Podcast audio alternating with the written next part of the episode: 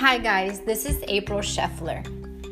Uh, today's guest is Adelee Mirelez, and of all the guests that I've interviewed so far, she's the one that I uh, knew the least.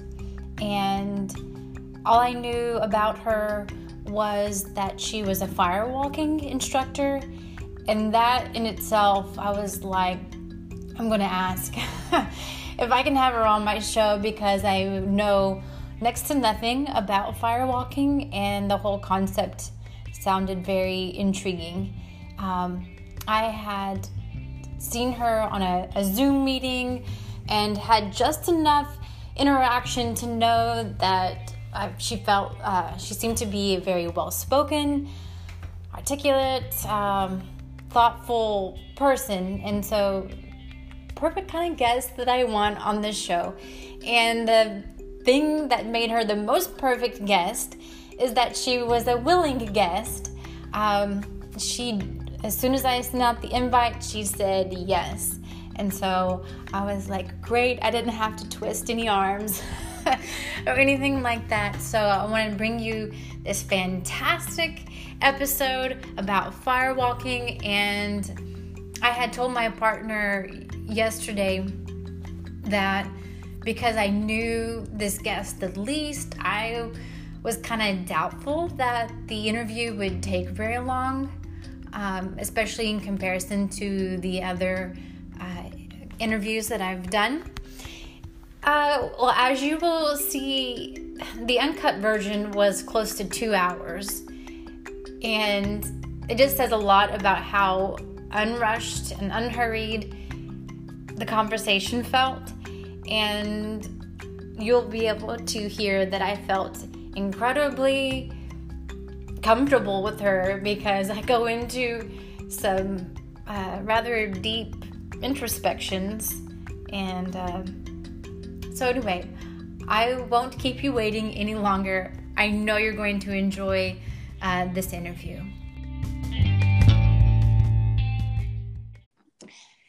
Thanks for joining me in Scheffy's Sandbox. I'm April Scheffler, and I invite you to play with me and my guest today, Adelee Mirelez. Welcome, Adelee. Hi. Well, in this segment, we pop into a virtual coffee house before hitting the beach. And being the benevolent host that I am, your order is on me. So, what order are you giving the barista? Hmm, let's see. Well, you know what? Coffee with cream. That's just um, simple that way. So I had considered getting rid of this uh, segment before, but then I was thinking about even as um, I guess trite as it might be, it kind of sets the scene for ceremony. Like any uh, ceremony where you sit down with someone, you know, it usually includes a beverage. So I have my coffee as well. I do too. it's how we break bread, right? It is. And so I, you know, I approach these with uh, something, you know, akin to uh, respect that I would give a, a ceremony because I appreciate your time and I'm uh, I know I'm going to uh, get a lot out of the conversation. So, well, thank you for the opportunity. I'm really excited to to be with you and uh, to get to do this. Well, now that you have your beverage, uh, let's dive right in. Sounds great. Uh, this next segment, I usually call it the litmus test, and it was very tongue in cheek, saying we only allow unfamous people on this podcast um, and that we needed to determine if you met that bar or not. Uh, so, what would be your claims to fame? But I think another way I want to uh, possibly approach this in a different way uh, and put it in a different perspective is I love uh, the poem Our Deepest Fear by Marianne Williamson. And it basically says in there, um, your playing small does not serve the world. So there's nothing enlightened about shrinking so that other people won't feel insecure around you. And we're all meant to shine as children do. Mm-hmm. It's, it's part of that poem. Yeah. And so instead of trying to like play it down I'm just going to ask you, um, yeah, what what are some big ways that you've been able to shine that maybe people have uh, seen or heard you before and just didn't know?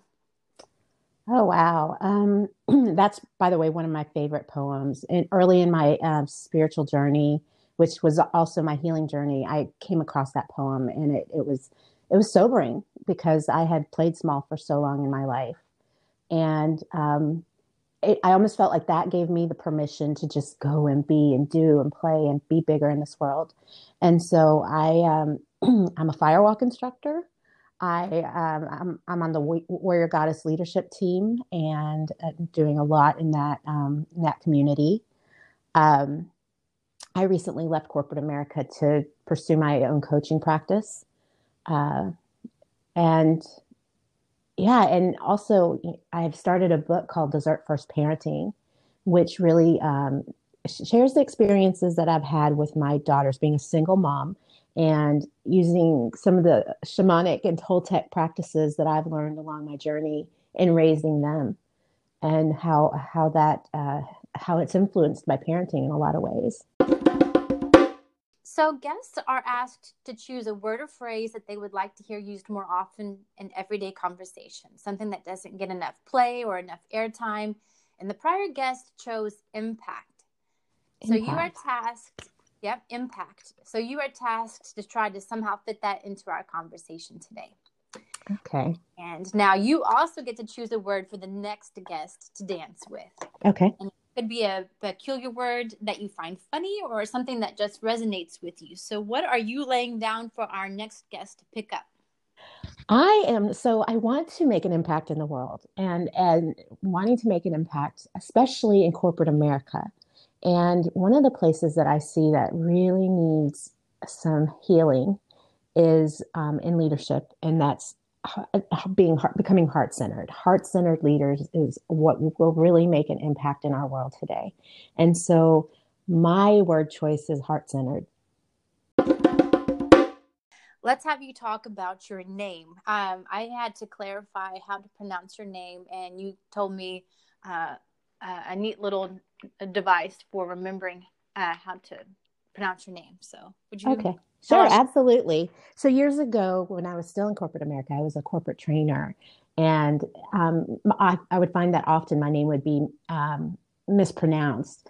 And so, uh, especially when I did a six week training, um, like for new hires and things like that, I would always start out with my name is Adelee, like a deli sandwich, so you'll never forget it. And um, that kind of stuck, and it's kind of been a joke ongoing with with friends, and and you know, so I often introduce myself that way you know, when people are, you know, are struggling with the enunciation of my name, I'll tell them it's a deli, like a deli sandwich. And they'll look at me and their face lights up and they're like, are she serious? And I always smile and laugh at it, but it's, um, you know, a fun way to remember my name. And I found that it made an impact. And uh, sometimes the, the, class would joke and say, oh, is it time for lunch yet? so it, it was just a way to lighten it all up. So how did how did you get your name? Who named you? My mom did my mom says, you know, I always used to joke with her and say, you know, did they give you too many drugs during labor? You know, why did you name me this? And so she said that she always loved the name Adele, and um, and but she felt that that was an old lady name. So she felt like adding the extra e, or two, there's actually two e's on the end, so it's spelled A D E L E E. She felt that that made it seem younger and more unique. And I think I've only met one other Adelee, and she lives in uh, London. She actually reached out to me on Facebook. Okay, probably because she typed in her own name and then was like shocked to see that there was someone else. Yeah, that's exactly it. Yeah. Well, I have um I hadn't I haven't always liked my name. I think that's part of my life medicine is uh, just trying to get comfortable with it and um, it's one of those names that I don't hear a whole lot. Mm-hmm. But then uh, it seems like everyone has at least one April or more in their life. Mm-hmm. I do. I have um, one of my best friends. Actually, we were pregnant together when I was pregnant with my first daughter, and we swapped delivery dates. So I was due, um, I was due August 2nd, and she was due July 24th. And my daughter was born on July 24th, and her daughter was born on August 2nd. So she was not happy that she was that late. But her name was April, and her her birthday was in August, which I found so odd. Is your birthday also in April? It is not. Is it's that not. no? was, I was born in June. So interesting. That is so interesting. You're the second person I've met who is named April and doesn't have a birthday in April. And my birthday is April 1st. So Okay, cool. Yeah, um my mom she loved spring mornings and rather than call me spring morning because it sounded a little bit too uh I don't know, new agey or something. she's she's like, "Let me call her April Dawn." And so oh. that's that's um uh, what it came to be. That it was going to be that, or my dad wanted his name is Bruno. Um, you know, because he comes. Uh, we have German and, and Polish um, roots, and anyway, he was going to name me after himself, and he wanted to call me either Brunetta or Brunessa. So uh, considering the alternative, I guess I'm pretty good with April. I love April Dawn. That's so beautiful. The significance behind it. That's so beautiful. And like you, I too struggled, um, you know, my whole, oh, my whole adolescence and into adulthood to accept my name. As a little girl, I remember begging my mom to let me legally change my name to Barbara. Now, why Barbara? I don't know, but I loved the name Barbara when I was a kid. Um, but I have come to terms with Adelee, and actually, it's been been a big part of my whole healing journey is to really learn who Adelee is and um, what what lights her up and what makes her shine, and how she can make an impact in in the world. Um, and so, yeah, I've come to terms with you know Adelee. I love it. I feel like I'm just at the beginnings of that journey, and so I'm eager to find out like what were some turning points for you that uh, you know helped you along that um, so let's uh, i have a lot of questions about the fire walking and the uh, work uh, shaman uh, website that i saw that you had and the the book but let's i just want to let you start your story where you feel like it starts like um yeah where do you feel like you want to begin. Wow. Okay. So, um, I was born in Illinois and um, I am first generation American. My dad is from Mexico and my mom was from the Rio Grande Valley. So, um, you know, on my dad's side, I'm the first generation to be an American. And what's interesting is my daughters are also first generation because their dad was from Algeria.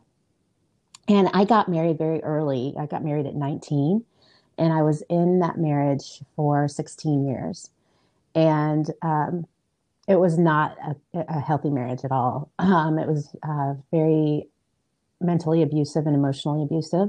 And so I was, so I was born Catholic and raised Catholic. And then um, I married a Muslim man. And I was really, I've always been a seeker, really seeking spirituality and um, really wanting, thirsting for more. And around the time that I got married, I was still seeking. And so he asked me to consider Islam. And I did. I, I considered it. I, I, looked into it. I got a Quran, read it. It just didn't resonate with me. So I decided on non denominational Christianity. And so, at, the deeper I got into it, um, one day I realized, you know, I don't like who I've become. I felt very judgmental and critical of other people. And I thought, who am I to do this? And so I set on a quest um, for, for about 18 months. And I'd get up every morning around four or five and spend time with Bible and really read um, what is love. And what I started to notice is that the way I was in life was not love.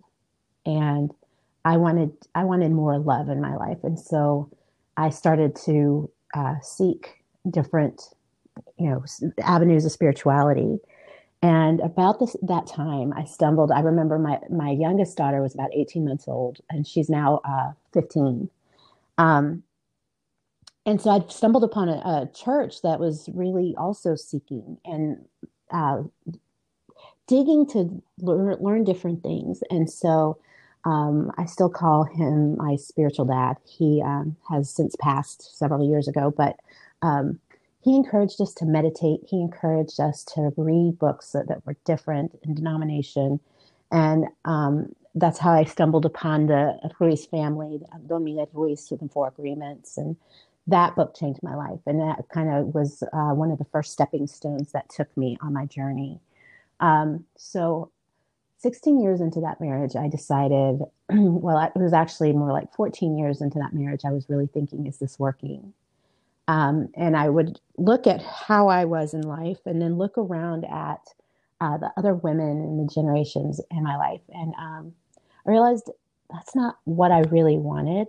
And the question I really asked was, how am I going to make an impact for my daughters? Do I want my daughters to be in this type of relationship? And I'm noticing it's a pattern in our family. Do I want them to have that sort of life? And I realized I am the only one who can make an impact on that and heal that going forward. So, um, about that time, I, I had a friend who was turning 45, and her husband paid for her and 10 girlfriends to go on a all expense paid cruise. And so I went and I committed to myself that I'd get up every morning at around 6 a.m. so I could go spend time with the sun, sunrise and journal and spend time with spirit seeking guidance. And after the first day, I knew what I was going to have to do. And I still got up every single day to go and, and uh, spend time and meditate and be sure. So this was October, November timeframe, almost time for the holidays. And I decided to wait until um, after February because we had a lot of family stuff between November and February. And um, then I, I'd, I'd, say, okay, look, I, I need a divorce. And I did. It was a hard time. Um, and I, I, was faced with a lot of rejection from my family and his family. And, um, but I, I knew it was what I needed to do if I was going to live the life that I really wanted to live, fulfilled, impactful, um, and a role model for my daughters. And so I went through with that. And about a month before the divorce was final, I had an accident where I fell on a glass on top of my hand and I cut eight tendons in my hand. and the surgeon said, you know, you'll be lucky if you get 65% use of your hand back. And I was like, oh, watch me. And so I committed myself to doing all of the therapy possible. And I took up art, I took up more seriously art, art and drawing. Um, I had always kind of had the gift, but I didn't really acknowledge it until then. And so I took it up as my therapy and um, later went on to publish a coloring book. I published a coloring book, I guess it was two or three years ago, three years ago. Um, and it's called Unchaining Picasso, uh, which is a, a dedication to, you know, the healing that came from drawing in my life. And so I also around that, well, and when that accident happened, I was like, I was fearful. I didn't know how I was going to become a single mom and how I was going to do it. And Spirit spoke to me in that moment and said, Adelee, I know you're worried about how you're going to do this, but you're going to do this with one hand and me by your side. And so I took it, I just clinged to that. And um, it's been a journey. Um, I'm now 10 years into, after the divorce, and I've dedicated that whole journey to healing myself, making an impact in leadership, um, I I went back to school when I uh, a couple months after I first got divorced and got my bachelor's in psychology, and I had a 4.0 the entire time. Um, I've gotten several coaching certifications since, of course, the firewalking certification and spiritual teaching. Um, I, got, I, uh, I got my master's in ma- management and leadership as well. and so I really dedicated myself not only to improving who I was on um, you know the the credentialing, but also healing myself within. And uh, now I, because of my journey and all the work that I've done, I help other women also heal themselves within from within. A lot of it's through the warrior goddess practices, and um, I, I, do a lot of teaching on the warrior goddess practices, and um, I'm also a mentor on the leadership team. So fast forward to today, here we are. I have a 19 year old who graduated this past year in, um, in 2020, and um, my 15 year old starts her sophomore year tomorrow. Where did the fire walk uh, practice, uh, you know, get introduced into your life? Okay. Was that on the during the cruise? Did y'all like stop at some exotic port and see that and? No, actually, it, it's it happened in about I think it was 2011, and I was going to Austin to um, a Be the Change conference. There were several speakers that I had, um, you know, encountered and wanted. They were going to be there, and I thought, you know, I really want to go. And so I registered, and I had was heading out to Austin, and I met a friend for lunch on the way. And he said, "Let me look at that itinerary." And I showed it to him. He's like, "Ooh, fire walk tonight." And I was like, I looked at him. I, I didn't. I hadn't even noticed that there was a fire walk. And now on this side of it, I wonder if I would have even have gone, um, you know, knowing that there was a fire walk. So um, he said, "Are you going to walk?" And I said, "I don't know." And he's like, "Oh, I know you will." Um, he he knew there was an adventurous side to me. Uh, you know, a few months before that, I'd gone skydiving, and so um, he he knew that there was that adventure side of me. Um, but then I I thought about it the entire way there, like firewalk. What is that? And um, you know, I'd heard of it in some remote TV show, I think, but I didn't really think about it. So I sat through the firewalking course, and I was like, I don't know if I'm going to walk, and I just felt pulled by the fire. And when I walked across fire, I was like, I actually walked across fire, and it felt really good. And um, from that moment on, I was super, super intrigued by fire. Fire is my element. And I guess in that moment, fire and I had a, a real love relationship. And um, I have to be, I, it's so much so that I have to balance myself with other elements because if I get too fiery, everybody knows what happens when you get too fiery. So, um, yeah, it was that first firewalk in 2011, and I knew there was something there. And so that was with my teacher, HeatherAsh Amara. And um, I had already been reading some of her books, and she's actually the author of The Warrior Goddess. I was a, a member of that before it was even Warrior Goddess. It was 13 Moons before that.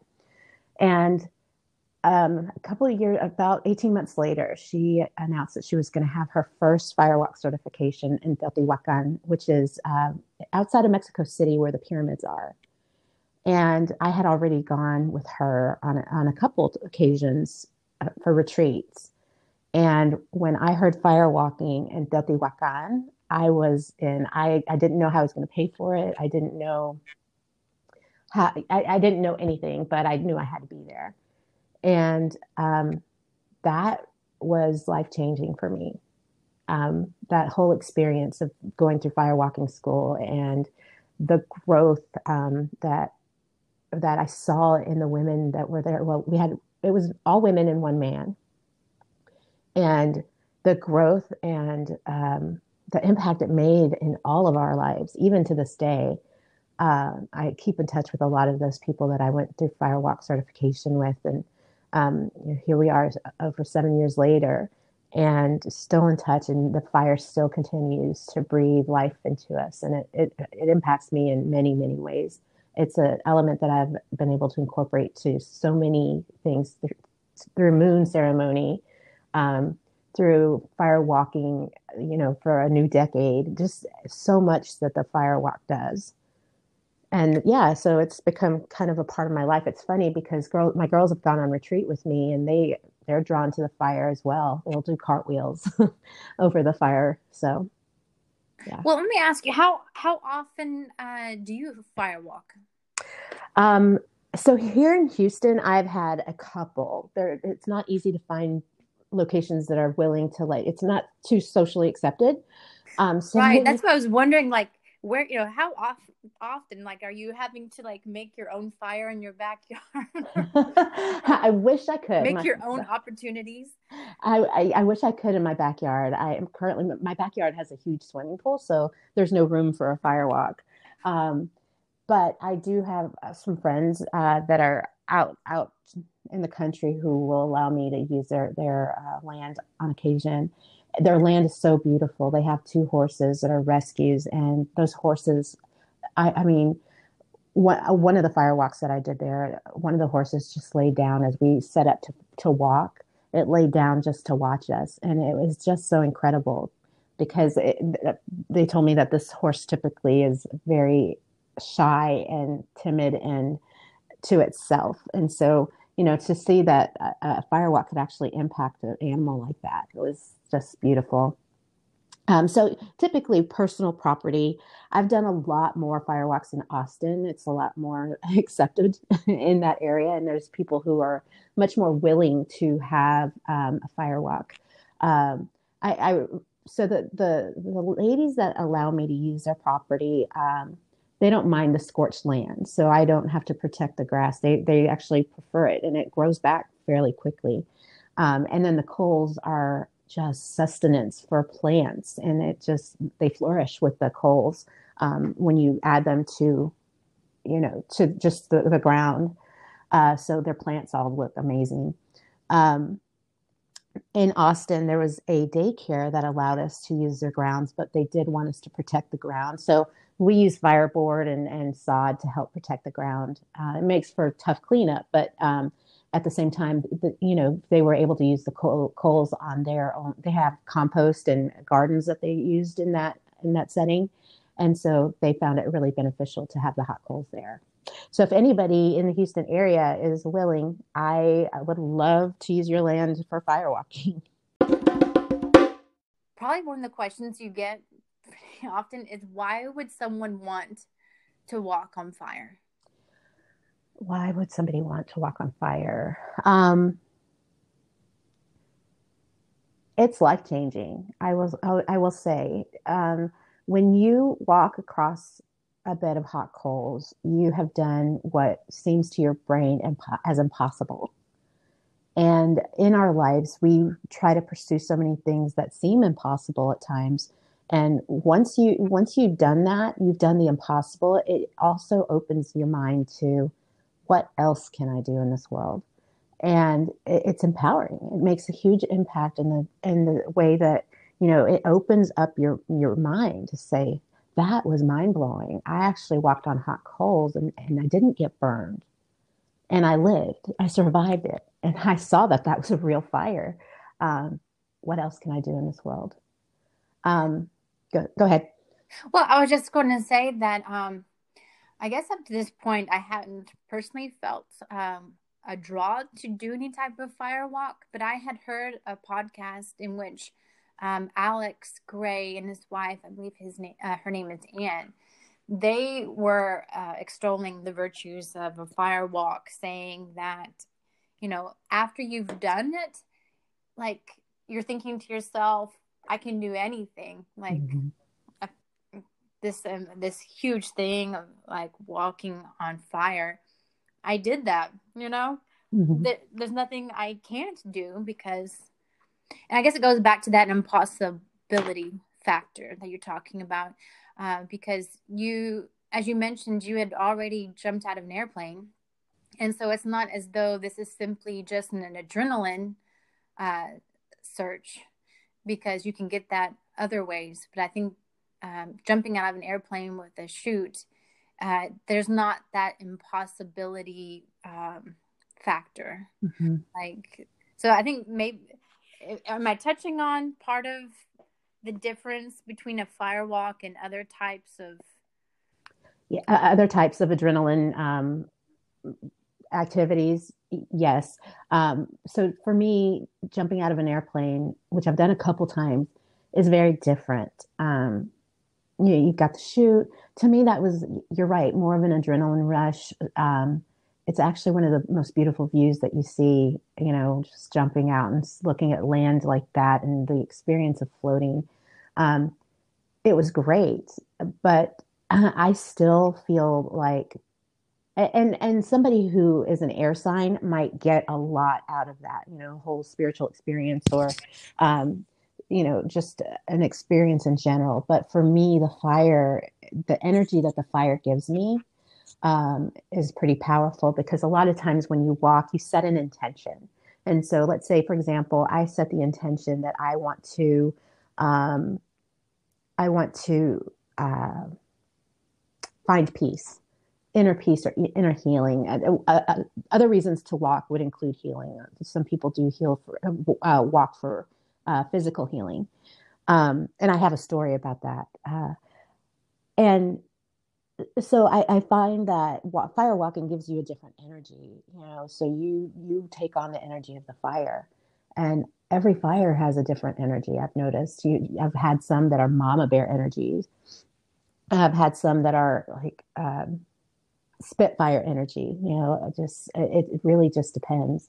And really i truly have a dream of making an impact in the corporate world to have fire walks, whether it be for sales conferences or for team building or leadership. Um, because I, I, think that working with fire in that realm could be very uh, empowering to people. And so there's an energy that you take on from walking. Like you said, you've done the impossible. And so now, you know, it, it pulls you up to a higher vibration to say, what else can I do in this world? I told one of my uh, friends that I'd be uh, interviewing you, and she was like, "Oh, that is so awesome." She said that she had done two uh, fire walks before, mm-hmm. and uh, I'm gonna read a, a quote of what she told me. She said, "I'm so grateful for the experience. It really made it so clear to me how much life is just a dream, and we can step into another layer of reality at any point." My feet were never burned it was like stepping into a parallel reality.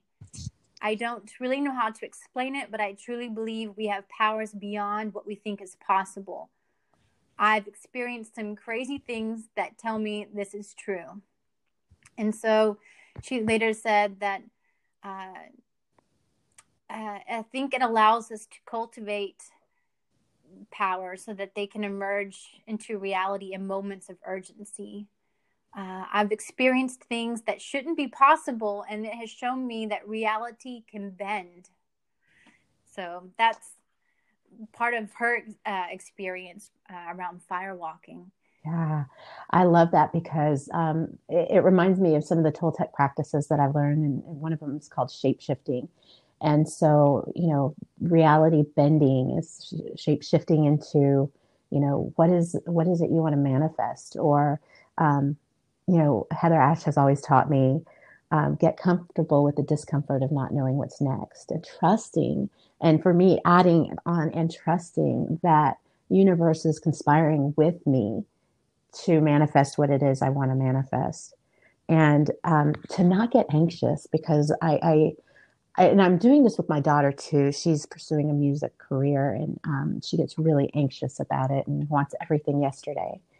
And it's about the journey. Our journey is the whole reason why we're here. It's not the means to an end.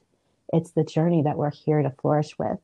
And um, you know, fire walking does give you that insight as to the miraculous and to, you know, the everything that life has to offer. One of my favorite thing it, it's my favorite on this side, but it wasn't going through one of my favorite experiences in fire walking school was um, initiation day. And initiation day, you end up spending time alone with the fire. Um, and that day, I was like, oh, I don't know if I'm going to walk. And so th- that day was so intense, and all of the instructors were at each other. The, there was wind and high, high winds, and we were trying to contain that fire. And I had um, an ash fly into my eye, hot ash, and I was pissed off. I was like, what am I doing here? I kept questioning myself, like, what am I doing here? Why, why did I come to fire walking school to begin with? And I was angry at the fire. And um, I said, I'm not walking. I'm done. I, I, this is it as far as I'm concerned. Is you know, I was having this argument with the fire, and the fire was like, "Nope, you're gonna walk." And I'm like, I'm sitting here talking to a fire. No, I'm not, you know? and so um, then it came time to draw our numbers and, you know, determine the order of who was going to go first and last and second and all that. And of course, guess, guess what number I picked? number one. Absolutely, as universe would have it. I was number one. I was so angry. And I was like, fine. And so I, I, you know, patted out the coals and spent the time with fire. I was still really angry at the fire. And um, she, I say she because it felt like a, a, a she energy. She was like, come on, you're walking. And when I walked, I did burn myself and I was so upset. It hurt so bad. And I was like, just completely defeated. Um, I was like, I, I just don't know if I chose to do the right thing. And um, we went, uh, another firewalk instructor and I went, walked the little village. And that night I went to bed and um, I, I just, I had some lavender oil. So I put that on the, on the, on the, what we call fire kisses and went to bed that night and the next morning I knew that my eye was going to be excruciating and I, I, I, I, did not know what to expect when I woke up. So when I woke up, I was like, huh. I blinked several times I was like, my eye is fine. And then I, I felt my foot I thought that was a bad burn. It's going to be there. And it was gone. And I was like, well, hmm. So we had been taught to look at uh, the um, reflexology chart to see where that burn hap- happened and where in your body it may have healed. And when I looked at the reflexology chart, it showed me that that was the spot for the eye where I had been burned. And the fire taught me so much in that moment. It taught me humility, number one, because it was teaching me. And number two, it taught me that it also heals physically had I not experienced that, I probably wouldn't have the testimony that I have that it does heal people on on a physical and health, you know, wise. So that was a, an amazing experience that I had. But I was just thanking you for this uh, story or that aspect that someone can get burned by these fires. Like they're real because. Mm-hmm the skeptic skepticism that I'm bringing to almost everything says like, yeah, you know, how real of a fire is it if it's not burning somebody? oh, it's hot. It's hot and it can burn you. Um, I've had other burns. Uh, there was one burn that I experienced as when I was tending.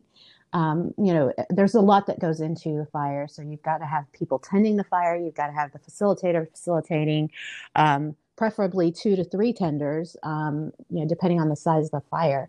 Uh, but I, I burned my arm at one point, and that burn took probably a year or two to heal. Um, I still kind of have a somewhat scar, but it, it is a very real fire, and I've had it burn through my, jean, through my jeans at, at times.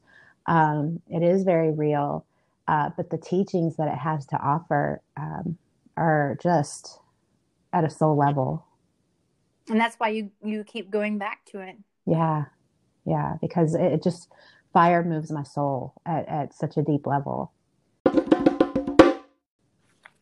Well let me ask you about um, why the corporate world um, what is it about uh, people working together day in and day out um, and the dynamics there that draws you in mm-hmm. So I, I spent uh, probably about 25 years of my life in corporate America in roles uh, in leadership and training and uh, instructional design and just coaching people. I love nurturing people. As a leader, I feel that I'm there to serve my employees. Um, most recently, I had a team of over 50 people that I, I supported, and um, I was a director and, and I worked for years to create a, an environment. It was in contact center, and contact center typically has a bad rap for being a sweatshop and not caring for their employees. And I wanted to, I wanted to transform and make a huge impact in that, environment. And I was able to. I was able to. Attrition in contact centers is typically 35 to 40 percent. I um, national average at the time was 14 percent, and my uh, attrition rate was at 12%. And so I'd really created an environment where people felt nurtured and felt seen and felt like they belonged and that um, their work was valued and appreciated. I don't see that in a lot of workplaces. I personally did not receive that from my own leadership.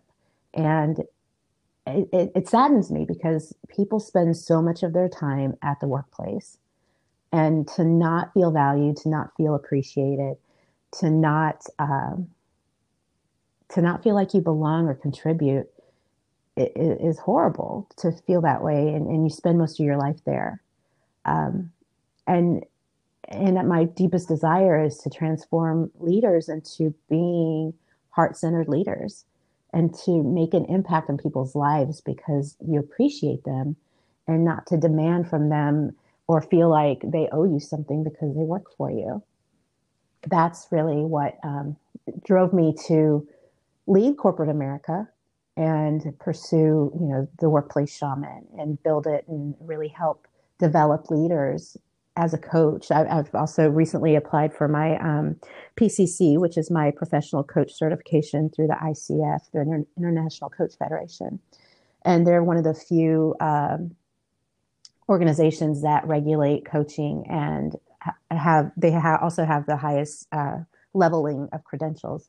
And so, wanting to move into that executive coaching role and into corporate America, um, you know, I have a dream that firewalking will be a common thing and help leaders really connect with their center and um, impact how they care for people. So, if someone else, you know, has, I guess, what you would call like a, a bleeding heart, um, and they want to help, what would be some ways that they could, um, like, what were some of the steps that you took to get where you are now that are like concrete ways that they could um, both find tools to empower others and to uh, make a living um, from those uh, credentials or those tools?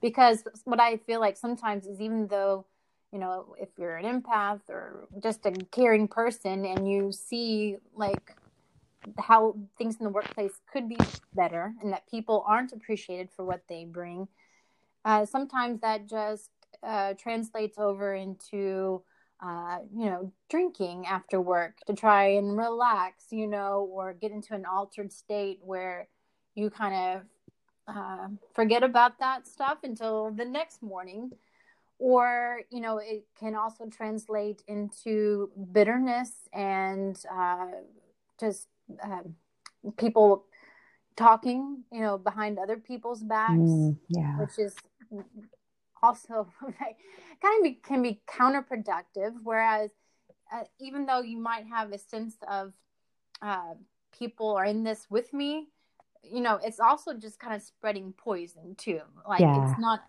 helping anybody, even though you know you're not alone. So, how do you know what I'm saying? How yeah. do people take that step to get tools and then nurture that in such a way that they are actually respected and sought out for those leadership, um, you know, or coaching tools? Yeah. Um, you know, one of the first tools that I uh, came across was uh, the Four Agreements. And the Four Agreements was really the first pivotal book that shifted me. And the, the Four Agreements, if you don't know, the first agreement is be impeccable with your word. And impeccability means, uh, you know, they talk about white magic in there or black magic, and the use of gossip is considered black magic um, because you know when you're talking badly about another you're really talking badly about yourself in, in that regard too. Um, because typically what we what we what we go out there and spread or what bothers us about ourselves is really what was reflected in another. And um, so be impeccable with your word. Also how you talk about yourself you know the self-talk. Oh i'm so stupid. You know no be impeccable. Who who do you want to be and speak about yourself in that way um, not taking anything personally that was super critical um, and that's hard to do because you know um, somebody cuts you off in traffic what's the first thing you think of you know why are they doing that to me oh it's not really what it what and I love how Don Miguel Ruiz says it. He says, um, "What people do is not about you; it's about them." And then um, not making assumptions. You know, it, it, you know, we're talking about communication earlier. Not making assumptions about what somebody's the message that they're trying to to you know relay to you. Um, ask questions. Be willing and have the courage to ask the hard questions and then always do your best and honoring that your best will be different on a day that you're not feeling well or you're tired as opposed to a day that you feel your best and super energetic so um, honoring all of that is super important. And so that's where i started. I started on the four agreements within my life. And then as i was creating groups of leaders i would um, everybody who ever reported to me read the four agreements with me. And it allowed us to be vulnerable. And that's what's missing in the workplace is that vulnerability to be who you are come as you are and allow others to show up as well there's a full package of who they are not telling them to leave their feelings at the door not telling them to leave their experiences their human experiences at the door. That full package is what brings the vulnerability that that is needed in the workplace. Um, not treating people like machines. That's super important. I think that it starts with self leadership. Self leadership is the key to leadership because if you can't lead yourself and if you can't, you know, live out those four agreements for yourself, then why would you expect anybody else to?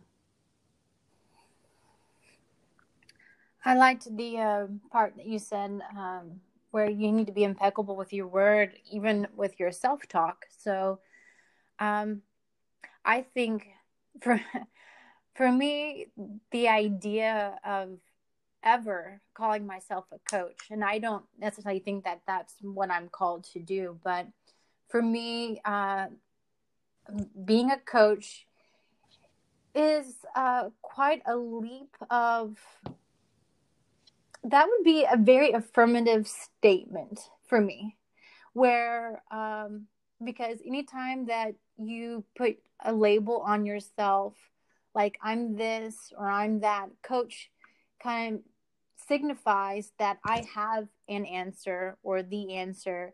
And in order for, like a teacher, you know, like I'm a coach, I have at least one aspect of life down pat where other people can go to me for answers.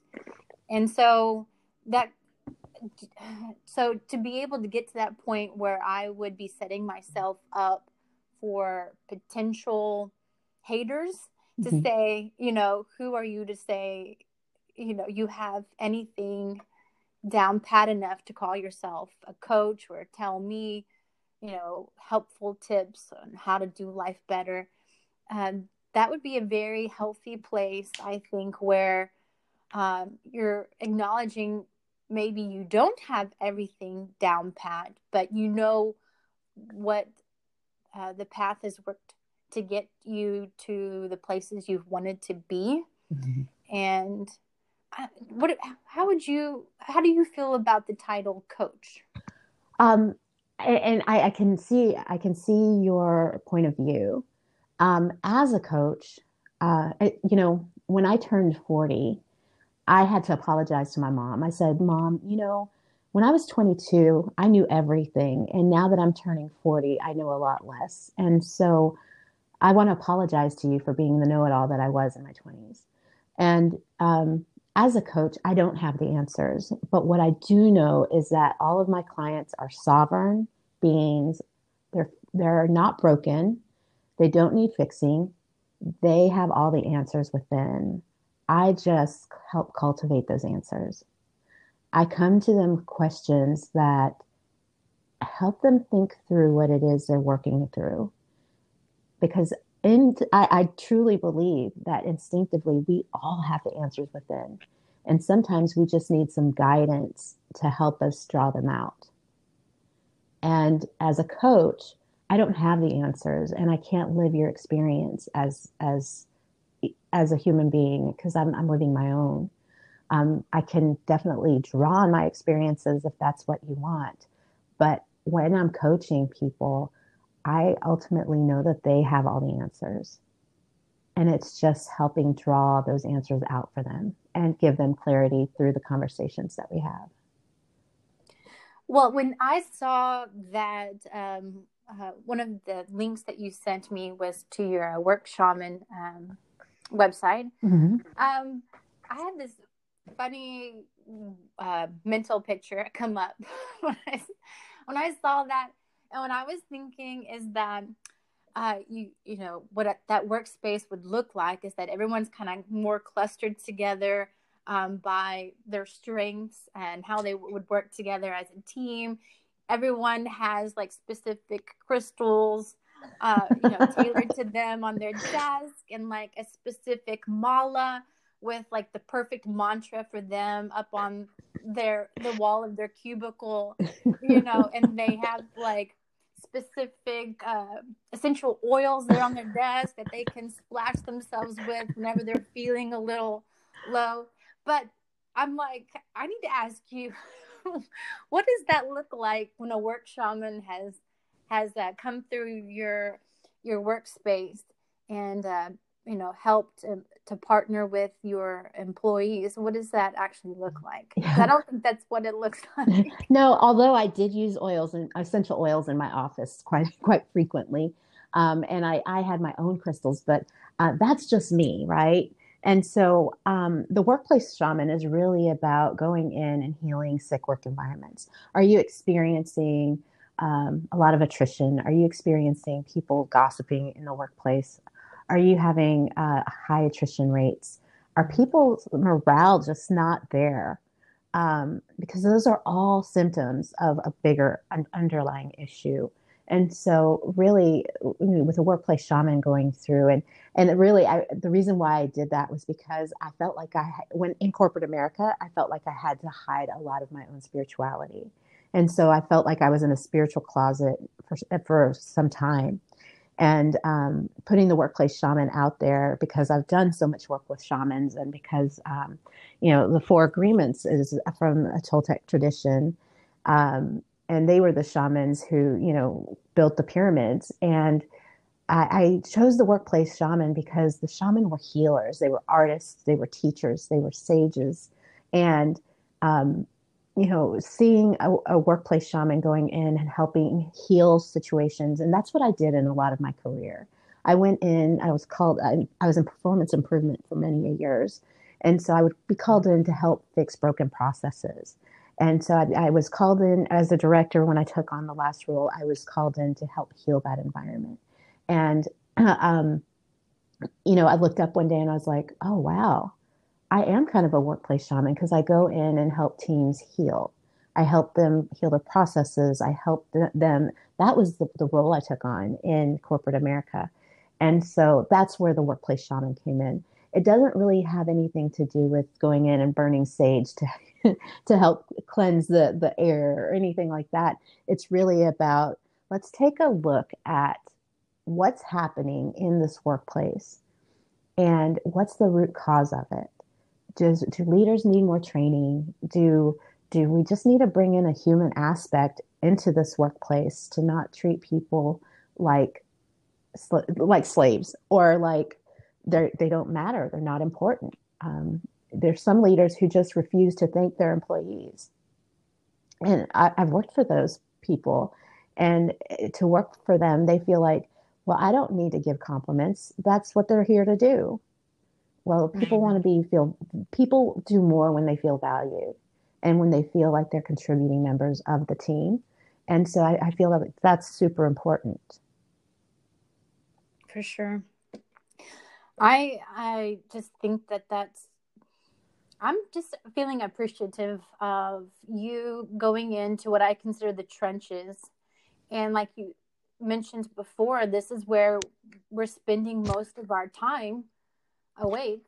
Our waking moments is at work and often what's a, a toxic environment. And so for you to, um, you know, roll up your sleeves and dig into uh, a lot of layers of you know you have different personalities different people different power plays um, I, I think that's really commendable for you to try and heal there because um, I know from I've worked a lot of different places, some that were healthier than others. And yeah, when you feel appreciated and seen, it does make life so much better. And like the pay is one, but if even if you're, you know, compensated fairly, if you're going, you know, into a place where you physically feel sick, don't want to be there, you're around people who are not building each other up, then it takes a, a giant toll. Whereas opposed to going into a workplace where, uh, again, maybe the sometimes you're even willing to go without as much monetary compensation because of the fantastic health and spirit and soul help that not that simply not being in a toxic work environment provides. You know you just go through life feeling healthier and you don't come as home as burdened with um, trash that you unload on your family. Mm-hmm. and because you know being on the bottom of the totem pole you just take and take and take. And then finally when you get home and you know we are the kings and queens of our own castle. You know, you uh, there is that, and let me just speak for myself. you know, there's there's been a tendency to feel like, okay, now I can release, when that's not what your family needs. They don't need you releasing or uh, doing that release that venting valve into the family space. They need that to be the place where everyone can you know, rejuvenate and heal and feel safe perspective yeah. from the day. So, yeah, I think that's a, a challenge, and I definitely appreciate your, you know, your efforts in that field. Well, thank you. And there is a place on my website um, for anybody who has a, a, workplace story that they'd love to share. Um, I'm willing to keep it confidential and just use the scenario. Uh, but yeah, I I do have a passion for healing those sorts of environments and um, and and you know just building awareness. I know right now with all that's going on in our world, we're hearing hearing a lot more about um, teaching employees anti-racism and um, really you know calling out any microaggressions or macroaggressions in the workplace and um, you know this is a key time for all of that to happen and and and to heal I, I think organizations that aren't looking at it, shame on them because they're going to be the ones that lag behind, and um, yeah, their workforce will suffer for it.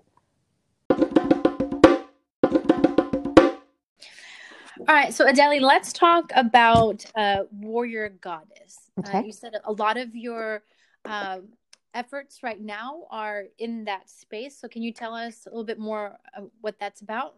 Mm-hmm so warrior goddess is um, a movement that was started by HeatherAsh Amara. It was actually um, i've been doing this work for probably about 10 years now uh, because i started doing it right around the time that i got divorced. And so back then it was 13 moons and it was a i would go go to austin for different circles and then um, we had an online um, 13 moon circle. And basically it was spending 13 months with her and really um, learning about myself, stepping into the authenticity of who I am, taking off all the roles that were assigned to me. So uh, the Toltecs believe in what's called what they call domestication, and through domestication, um, we're taught that women have to be a certain way. So some of in some cultures, women have to um, women have to be seen and not heard or they um, they have to be sweet and nice and can't get angry. Or uh, and really it goes against who we are as human beings. We have emotions because we're human beings and we have energy and motion. So that's what emotions are. And um, through the warrior goddess program i've learned how to really navigate who i want to be in this world. And that the roles that i wear so, so to speak, like being a mom, being a consumer, being a businesswoman, being an employee, those are all roles that I wear. They're not my identity. And so the identity is the core essence of who I am, that inner light, that fingerprint that brings Adelee into this world as Adelee, not broken, because she's she's um, she's sure I'm working on healing in different areas. We all are, but I'm not defined by any of those roles. I can be authentically Adelee, and April can be authentically April, and everyone um, has their own authenticity to, to walk through, and that we can create our own ideas uh, and beliefs of who we want to be. So, do I have a right to be angry at times? Yes, I do um, how I navigate that anger is also important and how to heal through it and how to unravel the story behind it. Um, so, really, it's about stepping into authenticity, being empowered. Um, there's a lot of, as far as energetic clearing and um, grounding, how to ground and really be uh, self sufficient, not new, needing approval from outside of myself, but learning how to find my own internal approval and to heal those voices in our heads that you know are judge that send us on on these rampages into you know self-pity or needing to be in control of everything.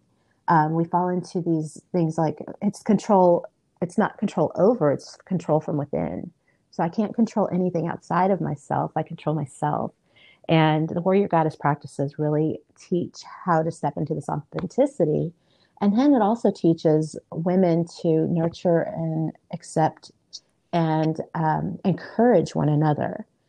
Um, it teaches us not to compete against each other because there's nothing to compete for. If we're just being authentically ourselves, we honor one another. And, and that's one thing that I didn't see a lot of growing up is women nurturing each other. I, I often saw women being mean to each other the mean girl syndrome was so prevalent, especially in the workplace, um, that I just felt that that's another important part of, of being in corporate America is how do women encourage each other?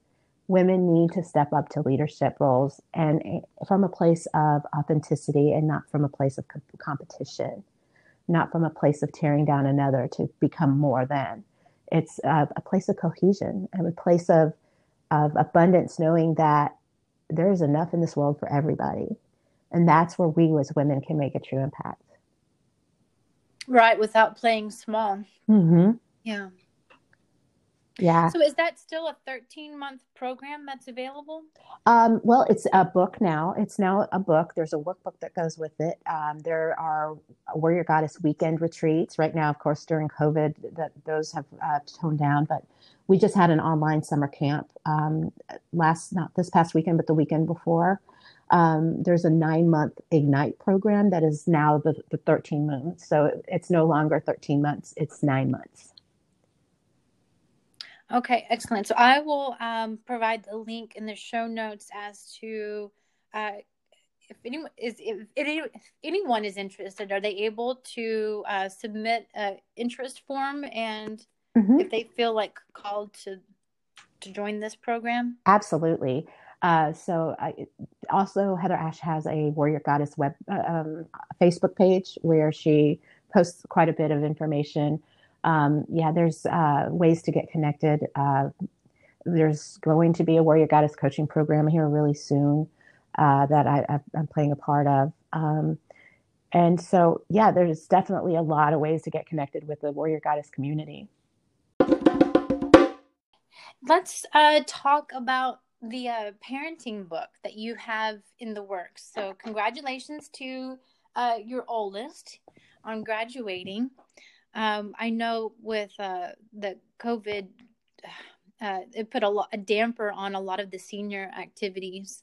Yeah. Um, but uh, congratulations to her. Thank you. And you said the other one's a sophomore. She she starts year? her sophomore year tomorrow. Um, one thing about my eldest is she is a musician, and the way she dealt with uh, the whole pandemic was through writing music. And she had written a song for her senior class that she was really excited to unveil at Pop Show. And she had shared it with her choir director, and he was like, "Hey, we, we can weave in the the uh, choir with this, and this could now be the senior song every year." He was really excited about it, And so um, she was also going to, well, she, Houston Rodeo happened. And so she had made it to the semifinals for the Houston Rodeo. And um, the Tuesday before, the, so she competed in that and made it to the finals the Tuesday before that Wednesday, everything was shut down. And so, um, so that kind of, you know, slipped away from her. And so that was a big disappointment. Um, but in that, she says we had gone to Austin and for another competition right before everything shut down, and there um, somebody noticed her and said, "You have to get that song recorded." And so the next, very next day, we were in a recording studio getting it recorded, and um, she's launched it on all the platforms now and it became it became viral. So uh, "May the Road Rise" is the song that she wrote, um, Emmee Licir, and uh, it's such a touching song because of the time that it came out and the lyrics that are in the in the song. Um, it, it's just it's such a beautiful testament to how she overcame all of the challenges and obstacles of COVID. And she continues to write songs and um, steadily is putting them out on different platforms. So, um, hats off to her. She's really been an encouragement to me um, to be so uh, to be so resilient in a time like this, where so much was lost from her, or the, so she experienced so much loss in her senior year. Um, so I'm really proud of her in that sense. Um, yeah, but dessert first parenting, I, I, attribute a lot of her resilience to, um, you know, I felt as a single mom and growing in, you know, my spirituality over the years, I feel like we grew together. And so they them watching me uh, as I did my spiritual practices and still do, they've also adopted some of the spiritual practices that I have used throughout my life. Um, but Dessert First Parenting came from when my youngest daughter was in the third grade. She has always been a follow the rule, black or white kind of kid. Or at least she started out that way. And she was always about coloring in the lines and cutting right perfectly on the line. She, oh gosh, I'm already sensing a uh, a kindred spirit here. yes. She was okay, all about, you know, follow the rules, do what you're supposed to, and so uh-huh. she through that became. I mean, what parent doesn't think that's a perfect kid, right? Um, but it came to an extreme because she was the self-designated hall monitor so anytime another kid would be doing something they weren't supposed to, she felt like it was her responsibility to go to the authorities, teachers, or parents, and make sure that they put them on the right track and they were also disciplining them. So she wanted to know how they were being disciplined and how uh, how they were going to rectify the situation. Mm-hmm. And so her third grade teacher, I had had a parent teacher conference, and she says, "You know, Ellie's amazing, but I, I really there's something about her that really needs some some some correcting.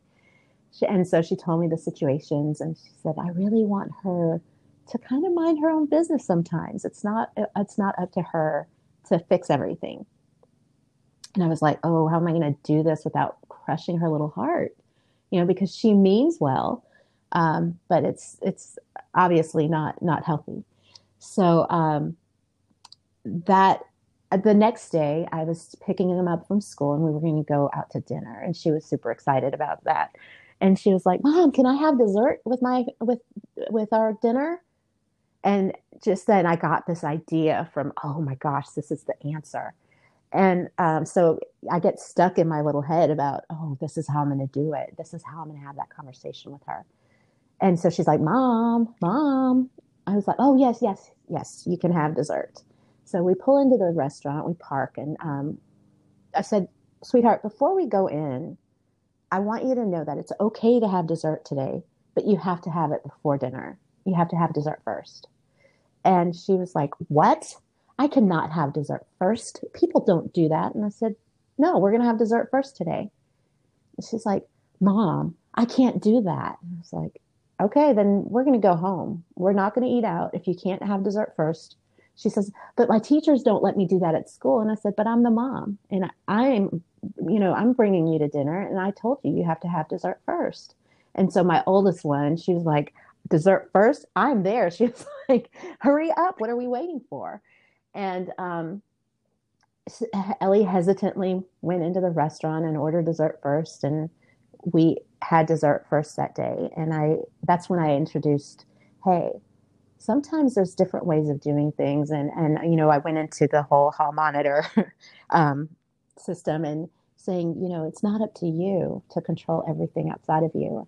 And so that was kind of the beginning of dismantling her domestication, you know, because that's what she had uh, grown to believe that was right and wrong. And so um, that's kind of where I've modeled my dessert first book. Was that was one of the first things that I decided to do different with my girls.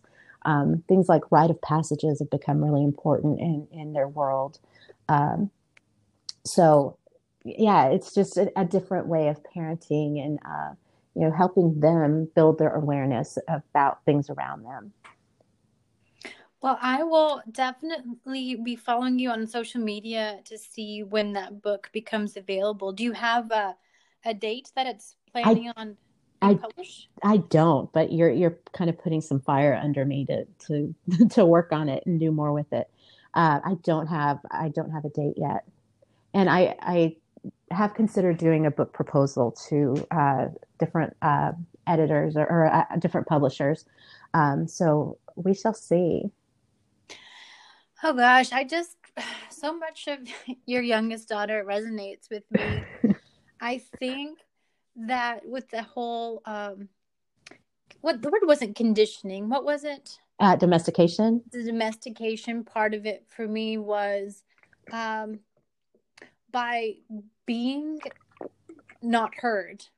I think that that was important because like I would I would be I was so young and I would meet people and they'd be like, "Oh, she's so quiet." Like that was something to be um you know, admired.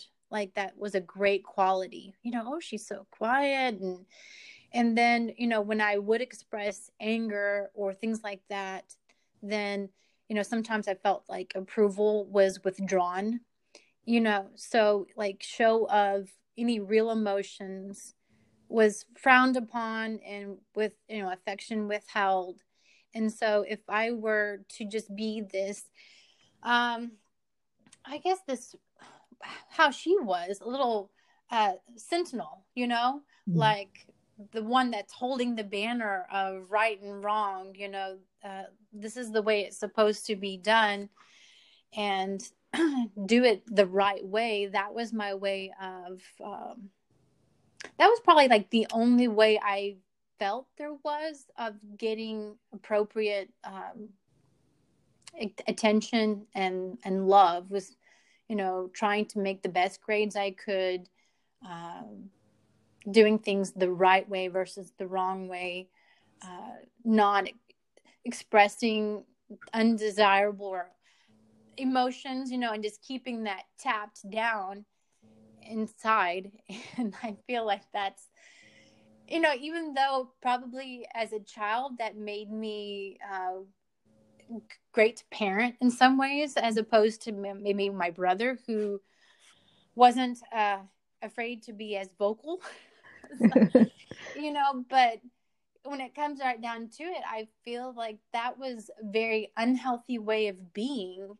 And um, I still have a lot that I'm trying to unpack and unwind from um, that uh, domestication, uh, that domesticating process. Mm-hmm. Yeah, um, and it's and it's nobody's fault, right? It's just how we are as human beings. Mm-hmm. Yeah. Um, and and you know I've I've come to believe that my parents did the very best they could with the resources and knowledge that they had, and I have a lot of respect for how you know for my experience and for how they showed up in my experience. Um, I, we can fall into blame, and I know that at some point, probably 15 years ago, I blamed them for where I was and what I was, you know, all of that stuff. And then um, through the four agreements, I had I there was one time that I can remember I wanted to throw the book across the room because it was telling me that you allow people to treat you certain ways. And I, I was like, I, I didn't ask to be in this marriage. I didn't, I, I didn't ask him to abuse me. But what he was saying was that I was treating myself that way. And so therefore I was attracting situations that made it okay. And so that I had to now start unraveling my own belief systems, how I spoke to myself, all of those things, and, and step into my own integrity. And that's where the impact came in that I was able to uh, take control of my life. Yes. I had a um, a session with uh, a shaman in training, and she, uh, I guess, took me back to uh, one of the first times that I didn't feel safe in life, mm-hmm. and I guess maybe that was I was trying to remember. Maybe it was like four, and my and I was she was helping me like what were my feelings there because like the issue at hand was I can't uh, sleep, you know, without my Ambien. And so I was wondering, and that hasn't been forever. I mean, I used to, like, people had problems sleeping. I could not grasp that. Like, I had no problem whatsoever sleeping. I love sleep. But then um, it, the summer came where we had uh, Harvey, and I was living in a leaky pop up camper in our driveway for a few months.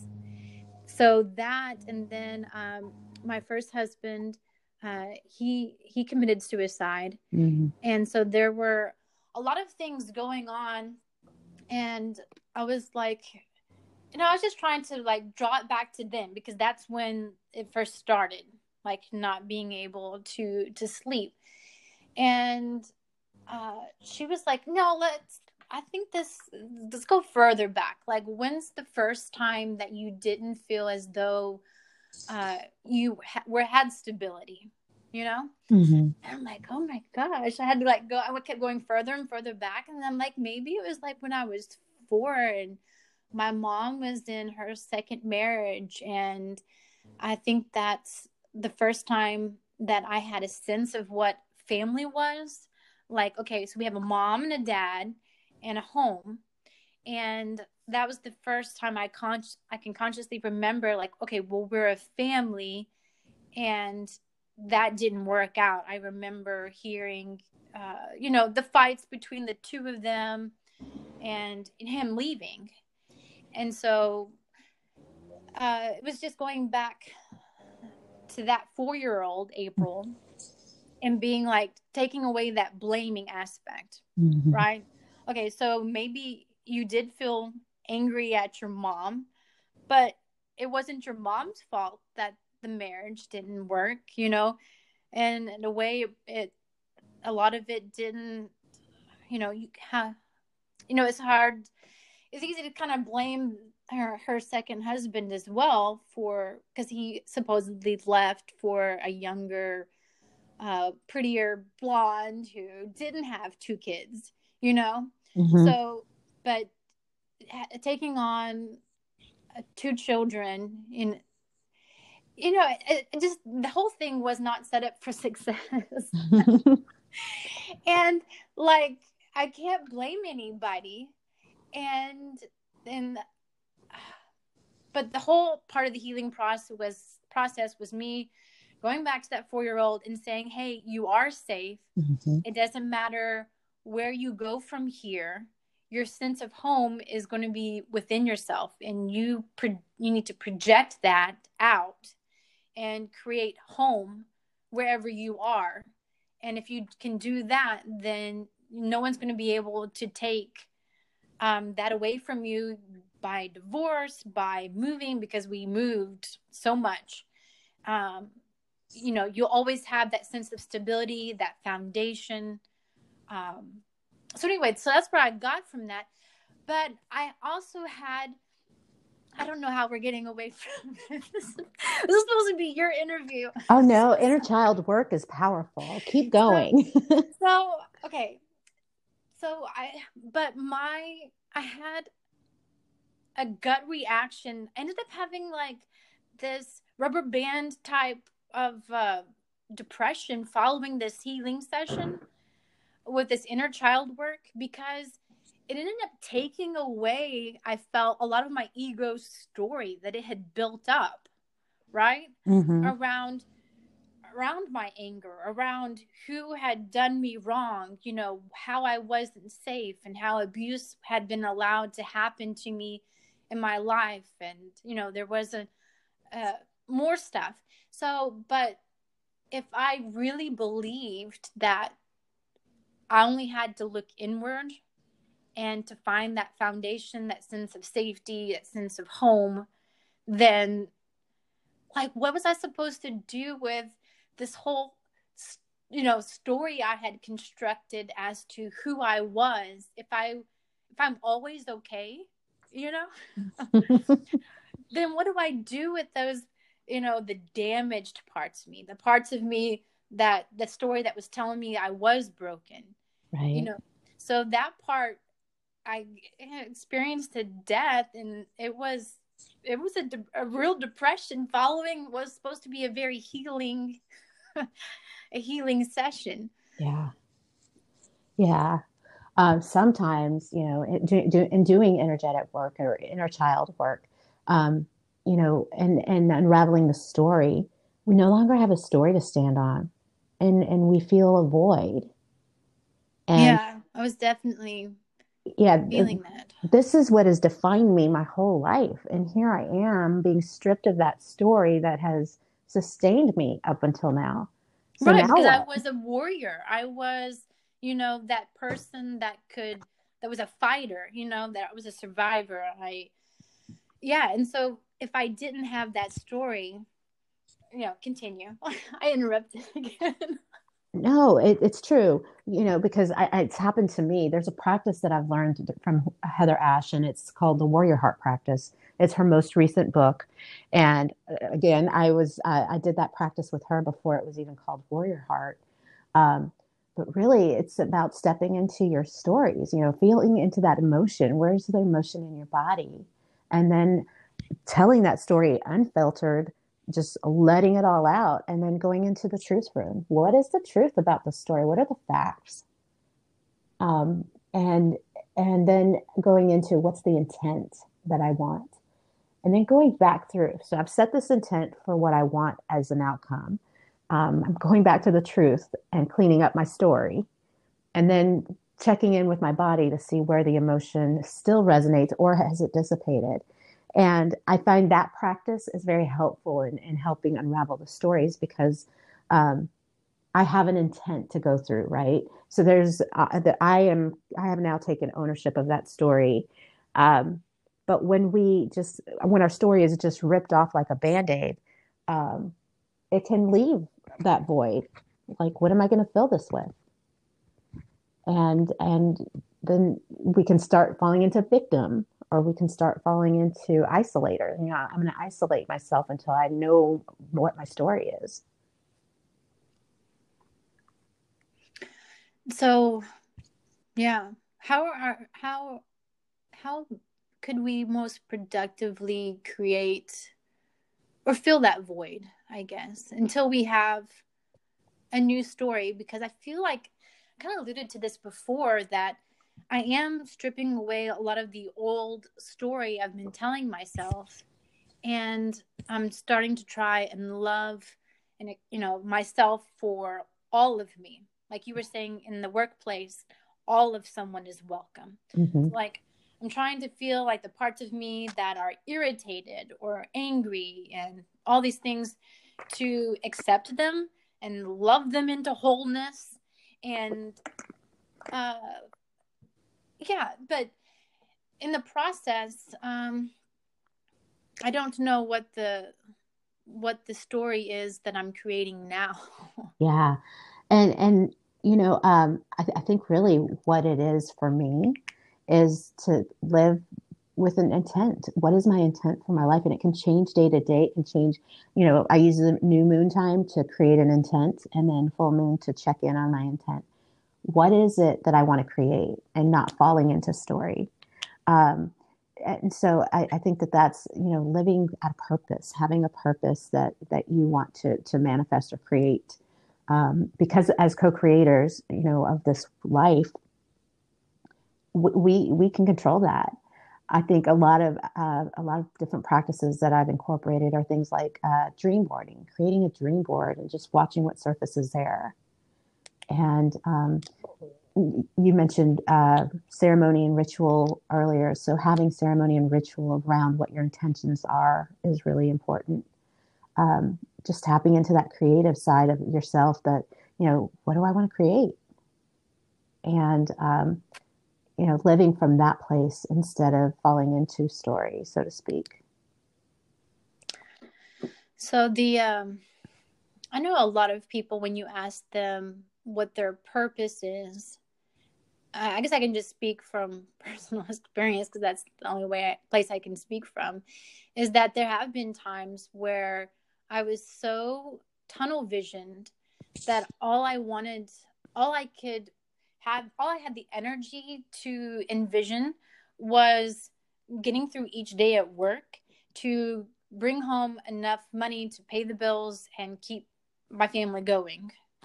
So, but you know, I have this sense where usually there's a little bit more purpose that we can generate beyond that um, to bring life to those actions because we're still going to be going to work every day. We're still going to be bringing home a paycheck. We're still going to be paying bills to for the family unit to work.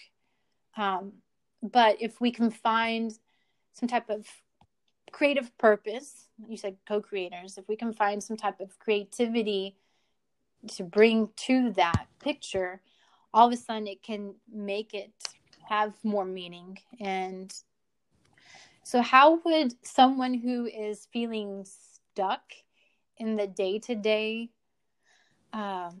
drudgery of things find a, a, greater purpose in what they're doing? I know you said like a dream board, mm-hmm. but I know maybe it's just like uh, what you see on TV, but dream boards often just include like a giant mansion that, you know, or a yacht or you know, a lot of materialistic things that mm-hmm.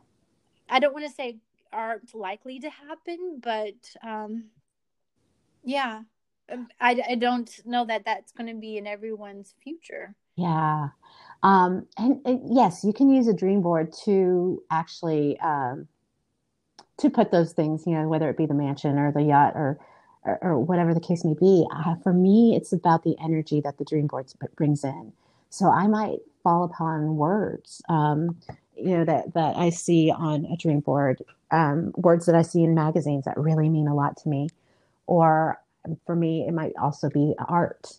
And it's funny, one of my very first dream boards that I did uh, when I first started this work, I had put a, a pair of flip flops on there. Uh, you know, the flip flops that make imprints on sand. Mm-hmm. And so the, the words were love and, uh, love and I forgot what the other word was, but uh, they were love basically. And when I went back to look at that dream board, you know, after some time, it was so funny to me that I actually had acquired a pair of flip flops like that. And I was really looking for the energy behind what I was wanting to manifest. That that was the energy that I wanted, but I had manifested the flip flops themselves. So, uh, and not even knowingly, I it was it was just comical to me. Um, but what I find with dream boarding is that um, it's a creative outlet. Just to, and sometimes you don't even know why you're putting certain pictures on there. I know I've put different spices on there on a recent dream board, and I was like, I don't know why I'm putting these spices on there, but okay. But now suddenly during COVID, I've I've learned to to create different curry dishes. And I'm like, oh, well, that makes sense. Spices go into curry. So I, I get that. Um, so it's just being, being with it on a different plane, not so much the materialistic, although you can incorporate that if you wish to do so. Uh, but really seeing what, what is drawn to you could be a chair that you're drawn to and, and oh, that, that pattern ends up, you end up having that pattern as a bedspread or something like that. Um, not necessarily about just material items, but more energetic is what I'm feeling and sensing and what I've noticed. So, if someone is interested in your um, your work, shaman uh, website and what you do there, and they are the person at the bottom of the totem pole, how would they go about? I mean, do they just uh, set that as their intention and wish the universe to bring that to their uh, their corporation's um, attention, or do they? How would you suggest that someone from the bottom up, you know, introduce some of these practices? Yeah. Um, you, you know, it's about influence. And so, um, you know, maybe sharing with uh, one of your leadership saying, you know, I've been one, I've been looking at coaching and I found a coach that, that helps, helps uh, build leaders. Would you be willing to sponsor me for this? Some, some companies will sponsor uh, coaching for their employees and, uh, more you'll you're going to start seeing more and more companies do this um, especially as they're trying to retain talent and trying to grow new leaders in organizations. I think organizations are starting to find themselves being behind the eight ball um, in in um, in cultivating leaders from within. They're losing a lot of organic knowledge and talent that they've built from within, and if they want to start uh, retaining some of this talent, they're going to need to cultivate those skills, and um, whether it be through career progression or through um, just developing leaders within. Um, so if you feel like you're one of those people, asking your employer to maybe provide, you know, sponsor you for coaching program to help you cultivate some of those skills that will help develop you into that next level of leadership. Um, and, and it could be a partnership where all three of us come together to determine what the intention is or what the outcome is that they want from the coaching and then they sponsor it. Some some uh, individuals may want to do their own coaching sessions with me without anybody knowing, and that's also um, a, a, possibility. And then also sharing my, the workplaceshaman.com with your leaders and uh, see if it resonates with them, and and wanting to incorporate any team team building or even firewalking for that matter. Well, let's go to uh, a dream you said that you had. Yeah. So last night I had this, well, it's probably early this morning. Um, it was an odd dream. I was a wife in the dream, and the husband had somehow killed me, so to speak. And, but I was still alive. And in that dream, that husband was kind of uh, brutal but he also the the police saw, came in and took him away or punished him at first and then set him free but took it was just really odd and so eventually that husband went away but then uh, it was like a monster came in and i had a suitcase for some reason and when that monster came in he was he was coming after me thinking i was the husband but i was trying to hide from him and he kept saying, No, you're the one, you're the one. And I had gone into the bathroom, which had this huge window in the door, um, which made me feel like I was constantly being watched, even in the bathroom. And I took this took the suitcase that I had, and for some reason I felt dirty or diseased or something, but I took it with me anyway into that bathroom. And I was able to shut that monster out, even though the monster was still watching me through the window and then I woke up and I was like, well, why didn't I shut the blind? It looked like there was a blind. And uh, it was just so startling. I was like, where did this come from? Mm-hmm. Okay, so I may, like I said, put in my my two cents afterwards after I've had a chance to think about it a little bit more. But um, I just from listening to you talk, it seemed as though the divorce was a giant uh, thing in your life. Yeah. You know, it was, uh, you were in the marriage for a long time mm-hmm. and you had, uh, you know, a lot of judgment directed at you from both his family and your family. And I, and I totally even my youngest that. daughter, even my youngest daughter. Yeah. Um, mm-hmm and it's funny because I've I've I've always cut cords and really d- tried to do a lot in healing around that relationship because it was ugly, um, the divorce itself. But at the same time, I've also gone in and done a lot of healing ancestral, as far as um, a lot of the women in my family, as far as grandparents, the great grandparents, uh, they were also in abusive relationships and doing healing with the ancestors and then healing forward. So the shamans say that anytime you set out to do healing like that, you heal seven generations back and then seven generations forward. And I feel like um, I've been the, a big part of the matriarch in healing a lot of a, a, lot of the wounded relationships in our family, and so that may have something to do with it. Yeah, so I felt like when um, he kills you, uh, he is killing a version of you, um, the version that you knew. Um, but as you, you know, in symbol, you and in life, you continue to live, even though that that was the ending of a relationship of uh, the new of the you that you knew, and the police officers that came and took him away. Um, that shows to me like the the it was there's a a civil uh, an element you know? So there was it was an official divorce. Like the government was involved and said you know this is over you know? The the, the uh, decree of divorce. It's final. And so that ended that part of it and he's gone. But the part of you that continues to to live uh, you know you are attacked by this monster and uh, it's pursuing you.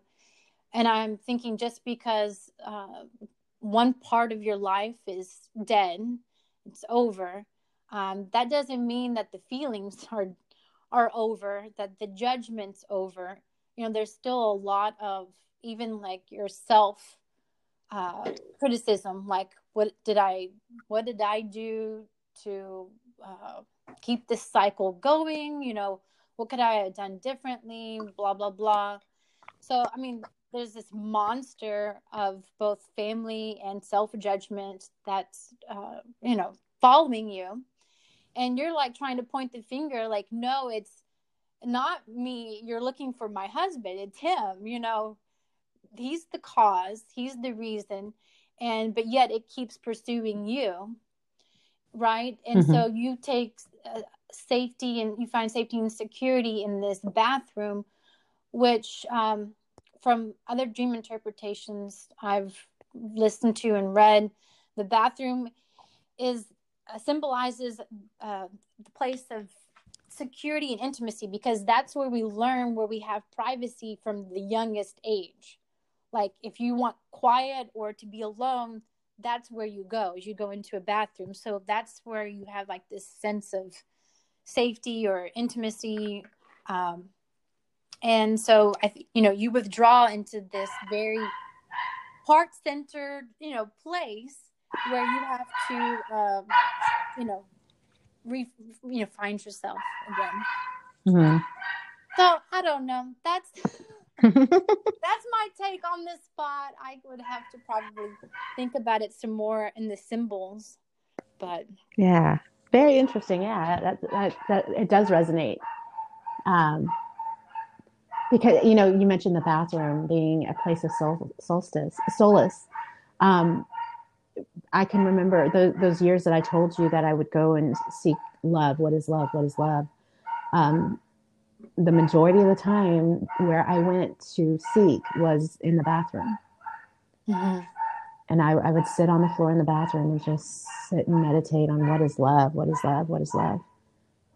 And um, yeah, so, it's, it, that definitely resonates with me. Uh, and what is love? Love is us, right? Yeah, the, the, the essence of our core, the being, the inner who you know it's it's that spiritual being having the human experience. We're all created from love. I want to thank you for sharing yourself for sharing love with me today and, you know, honoring me in my my small podcast here with your your presence and giving me what looks to be almost two hours of your time. it's okay. I enjoyed it. Thank you so much um, for doing this and um, you know inspiring me. You know, your podcast really has inspired me, and I'm excited to see where it leads.